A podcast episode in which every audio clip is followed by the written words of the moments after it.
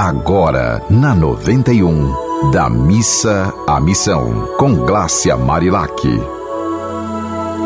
Olá, que seus dias sejam de paz e muitas alegrias. Você sabe o que são os frigans? São pessoas que escolheram um estilo de vida minimalista, reduzindo ao máximo o consumo.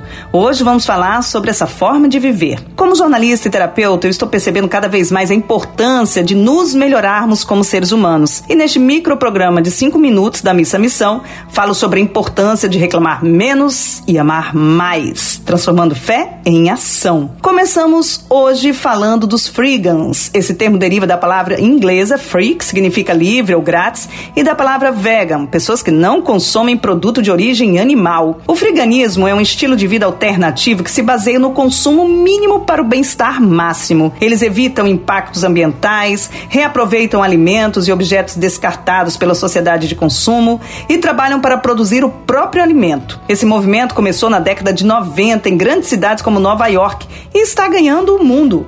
Os adeptos do friganismo defendem um cultivo de jardins e hortas comunitárias, a utilização do que sobra em feiras livres, nos supermercados, o uso de transporte alternativo como a bicicleta e o reaproveitamento de roupas, móveis e utensílios descartados. Eles sempre alertam também para a necessidade de repensar o desperdício e a superexploração dos recursos naturais. Minha gente, em Filipenses 1 existe a seguinte mensagem bíblica: Estou plenamente certo de que aquele que começou boa obra em vós há de completá-la. Essa mensagem revela que é fundamental entender que nada deve ser feito pela metade. É preciso ver o que toca o seu coração e seguir esse caminho com determinação e fé começando e concluindo o projeto que pensou em realizar pelo bem da coletividade. Muita gente acha bonito alguns movimentos de não comer carne, de ter uma vida mais saudável,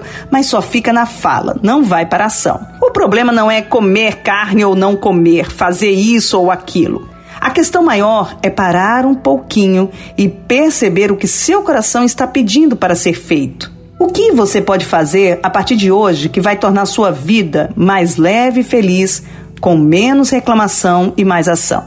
Assim como diz a mensagem bíblica, precisamos ser respeitosos, atentos e vigilantes. Com firmeza e decididos, podemos escolher qualquer projeto que nos faz nos sentir pessoas melhores e seguir adiante com essa questão sem julgar outras pessoas que não resolveram seguir o mesmo caminho. Cada um tem o seu jeito de ser, e a maior obra que podemos completar é a de respeito por nós e pelos outros, sendo livres para fazer nossas escolhas e deixando o outro livre para fazer as escolhas dele. Para revelar a prática dessas mensagens, eu sempre trago exemplos né, de pessoas que já entenderam a importância de ir da missa à missão, transformando a fé em ações de amor. Minha filha Helena defende muito a natureza e o meio ambiente. E desde muito pequena, quando passou a poder escolher, não aceitou comer carne. Ela não entende por que temos de matar animais para comer, se há tantos alimentos disponíveis e podemos ter uma alimentação saudável de outra forma. Até hoje ainda é difícil para algumas pessoas aceitarem que existem outras pessoas e até algumas crianças que já tomaram essa decisão. A nossa cultura permite e estimula o consumo de carne, mas há um novo grupo de pessoas que decidiram por não consumir alimentos de origem animal. O friganismo é um exemplo disso. É claro que há toda uma polêmica em relação a isso, inclusive em relação à proteína e nutrientes que alguns defendem serem necessários ao ser humano e que são de origem animal. O fato, minha gente, é que sempre há novas formas e possibilidades e precisamos estar atentos a elas, sem julgamentos. Cada um é do tamanho da sua consciência e vai até onde consegue alcançar.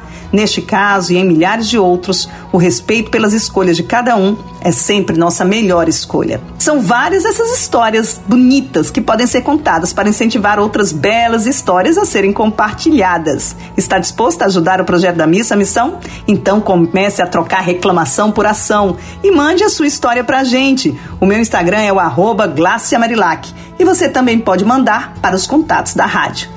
Precisamos educar pelo exemplo e precisamos dar boas notícias. Um dia bem feliz para você. Você ouviu Da Missa à Missão, com Glácia Marilac.